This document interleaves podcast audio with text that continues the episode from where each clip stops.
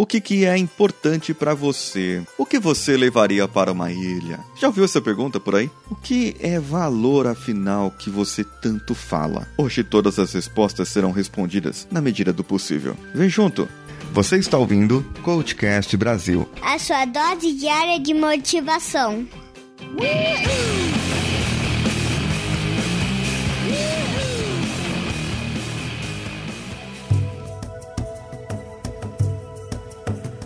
Existe algo que eu sempre falo: valor, o que é valor, qual a importância disso para você, o que te traz, é para que você realmente se remeta em algo que é mais importante para você. O que o valor traz? O valor te traz algo de bom para você se autoconhecer. Fala totalmente de autoconhecimento. E aí eu vou fazer umas perguntinhas no final e eu gostaria que você respondesse e ficasse como um exercício para você. Agora, você tem que entender primeiro o que é o valor meio e o que é o valor fim. Por exemplo, o valor meio é o dinheiro, o trabalho. Ele proporciona para você o fim. Ele te proporciona os seus bens, a família, os seus filhos, te proporciona amor, continuidade, segurança. Então, tudo que é proporcionado pelo valor meio é o seu valor fim. Os seus valores durante a vida podem ser diferentes, pois o que é importante para você quando você é criança é uma coisa, quando você é adolescente é outra, e quando você é adulto é outra. Quando você vira pai é outra coisa, quando você é avô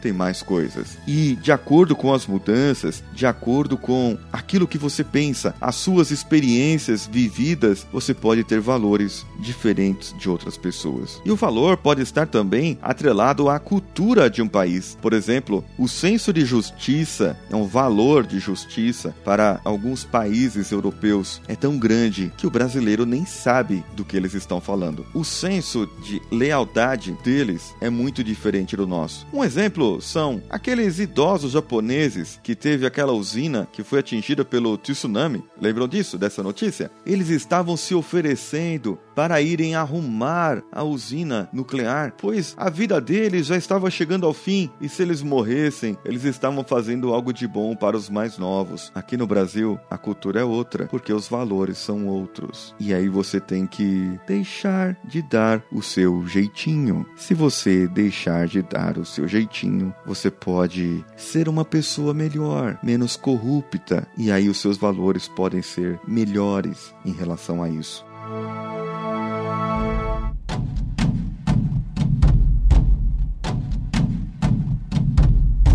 Valor, eu sempre falo que você só conhece uma pessoa. Eu já falei aqui no episódio de liderança, falei sobre aquela parte da chefose aguda, que é só dar poder à pessoa e você vai conhecer a pessoa. Uma outra forma de você conhecer a pessoa é sobre pressão. Porém, os valores meio podem ser corrompidos e os valores fins eles podem ter alguma mudança. Entenda comigo, porque isso é muito complicado de falar. Por exemplo, a ética para muitas pessoas. Eu sou ético, eu sou uma pessoa ética e eu faço tudo certinho, eu não tenho gato net na minha casa, não baixo filme pirata, isso, aquilo, aquilo outro. A empresa para mim é como se fosse a minha casa, eu não uso a impressora do trabalho para imprimir coisas particulares e o camarada te dá uma lição de ética. Não é preconceituoso e tudo mais. Coloca ele sob pressão, verifica sob pressão o que pode corromper a sua ética. Pode ser que ele não se se corrompa. E aí você saberá se ele é ético ou não. O corrupto é a mesma coisa, porque muitas vezes a corrupção e a ética não são valores final para mim. O meu valor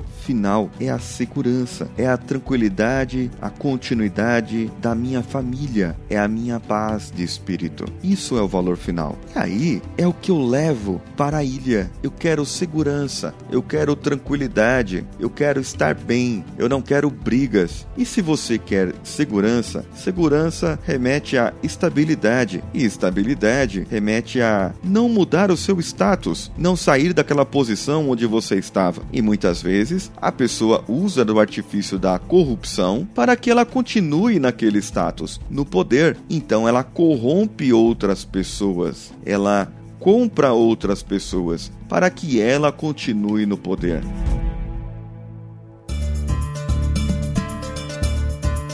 Vocês conhecem alguém assim? Talvez tenham ouvido alguma notícia por aí, não sei, ou isso sei lá, pode ter sido intriga da oposição, mas na verdade isso acontece no nosso país e está enraizado. Eu já citei aqui uma vez uma passagem de Calvin Haroldo de Bill Watterson, quadrinhos que eu gosto muito, eu leio muito e tenho uma certa coleção aqui em casa. E numa delas está perto do Natal e no Natal ele quer ganhar o presente. E como a tradição do Natal manda, a criança tem que ser boa o ano inteiro para receber um presente no final do ano do Papai Noel, não é assim? Ótimo. Então, ele vira para o tigre e fala: Eu fiz um ato de bondade. Eu não me lembro bem qual era o ato de bondade que ele tinha feito, mas o tigre falou: Mas você foi mal o ano inteiro. E ele responde: A minha natureza é má. Eu sou mal por natureza. Eu só faço peraltices. Então, uma atitude boa minha devia contar muito mais do que aquele menino que é bom por natureza, pois era um esforço muito grande para ele contra a natureza dele ser bom. Chegamos aqui a uma reflexão profunda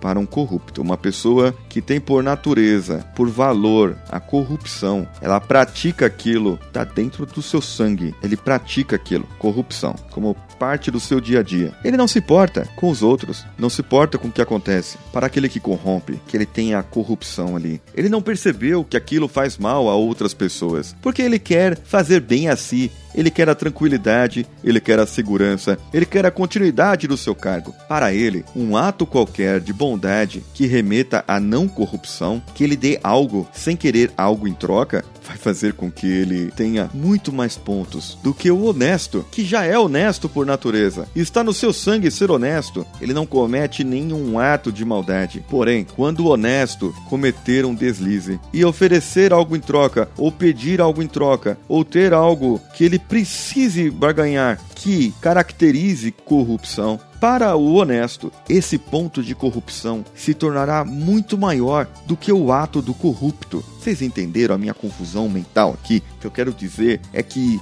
se você é bom por natureza e cometer um ato de maldade, o seu ato de maldade vai contar muito mais do que aquele que já é mal por natureza, e vice-versa. Então veja bem os seus atos. Porém, você pode inverter os valores, e eu vou contar um exemplo para vocês.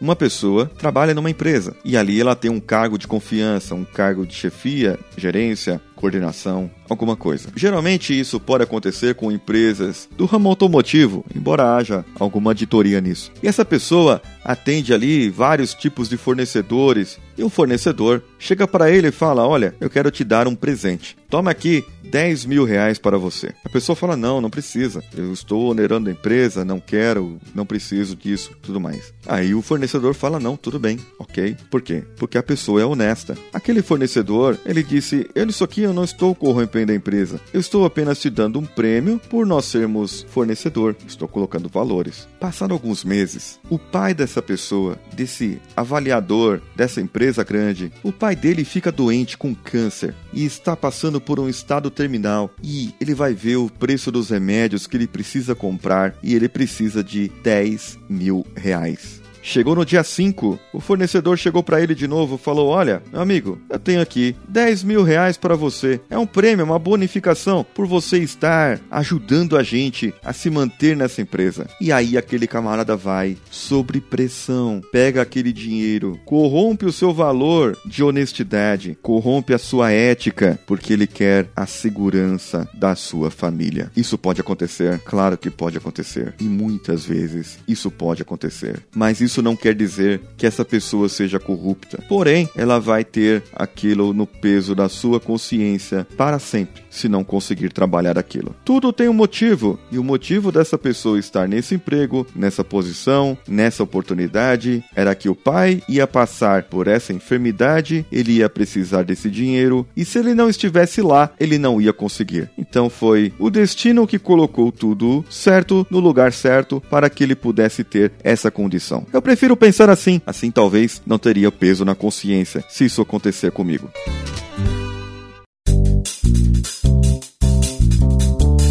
O critério pode ser diferente para cada pessoa, porque não existe uma régua para medir valor. A sua régua pode ser diferente da minha. Nesse caso, eu não estou falando de métrica aqui, estou falando apenas que você pode medir algo diferente de mim. Você conhecendo o valor das outras pessoas, ele serve para você entender melhor essas pessoas, e ele é um segredo chave para você negociar, resolver conflitos e ter foco em ações que realmente tragam resultados. Se você conhecer os valores da sua esposa, do seu esposo, do seu namorado, da sua namorada, do seu chefe, do seu companheiro, isso pode facilitar esse relacionamento e fazer com que ele seja duradouro. Você que tem um valor em relação ao meio ambiente, você que quer mais felicidade, mais paz de espírito e tranquilidade para as outras pessoas, para si, para a sua família. E, por exemplo, você gosta de preservar o meio ambiente. Você talvez não iria trabalhar em uma empresa que tivesse algum trabalho de, com desmatamento, por exemplo. Então a empresa tem que ter os mesmos valores que os seus. Conhecendo os seus valores, você poderá conhecer aquilo que você quer fazer para a sua vida.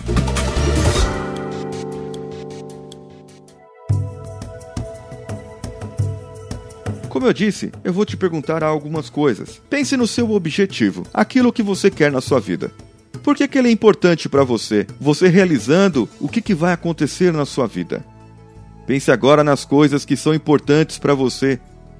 O que elas te proporcionam? Escreva tudo isso que eu estou te falando, que eu estou te perguntando. Escreva as respostas. Quais as coisas importantes na sua vida e o que elas proporcionam para você? O que, que é realmente importante para você, qual o sentimento que isso te traz? E por que isso é importante para você. Agora lembre da última vez que você teve um comportamento indesejado, aquele que você não quer ter mais. Se somente esse comportamento te trouxesse um benefício, qual seria? O que esse comportamento lhe proporciona em relação a benefício? Um exemplo disso é a pessoa que é brava, nervosa e tal, ela bate o martelo na mesa porque ela quer falar e por isso porque ela quer manter o seu emprego, na verdade, porque ela quer ter segurança, porque ela quer ter paz na casa dela, é por isso que ela teve essa atitude indesejada. Então pense nisso. Em relação a esse comportamento indesejado e o benefício que ele te traz, se você poderia ter um comportamento diferente, mais produtivo, que pudesse te levar a conquistar esse mesmo benefício e te proporcionar um bem-estar, do que nós vemos falando há muito tempo. Responda essas questões, mande para nós por e-mail e nós ficaremos muito felizes em ler e dialogar com você. Hoje foi o dia de atender a outro cliente. Na volta, passei na Santa Ifigênia, no centro de São Paulo, para ver se eu arrumava o celular. Na verdade, eu demorei para sair da empresa porque esqueci a carteira na recepção. E para reaver essa carteira, eles têm que fazer um procedimento. Eles relacionam todos os documentos, quantidade de dinheiro, de cartões e depois fazem uma conferência comigo quando devolvem. Quando eu cheguei na Santa Ifigênia, estavam fechando as lojas, mas eu descobri uma assistência técnica grande que deve bombar no horário normal. Só aceitam dinheiro só que fica uns 400 reais para arrumar meu celular, considerando a troca da tela, com risco de ainda outras coisas darem problemas depois. Eu acho que eu vou comprar um celular novo, mas estou na dúvida ainda. Eu sou muito fissurado em tecnologia e a senhora Siqueira fica muito cabreira com isso. Eu cheguei em casa cedo e fomos dormir cedo também. A minha virose está melhor, quer dizer, eu estou melhor da virose, mas estou muito cansado e não sei o que acontece comigo. Fomos dormir às 21h30 e eu com muito sono. Vamos ver o que o sábado nos aguarda.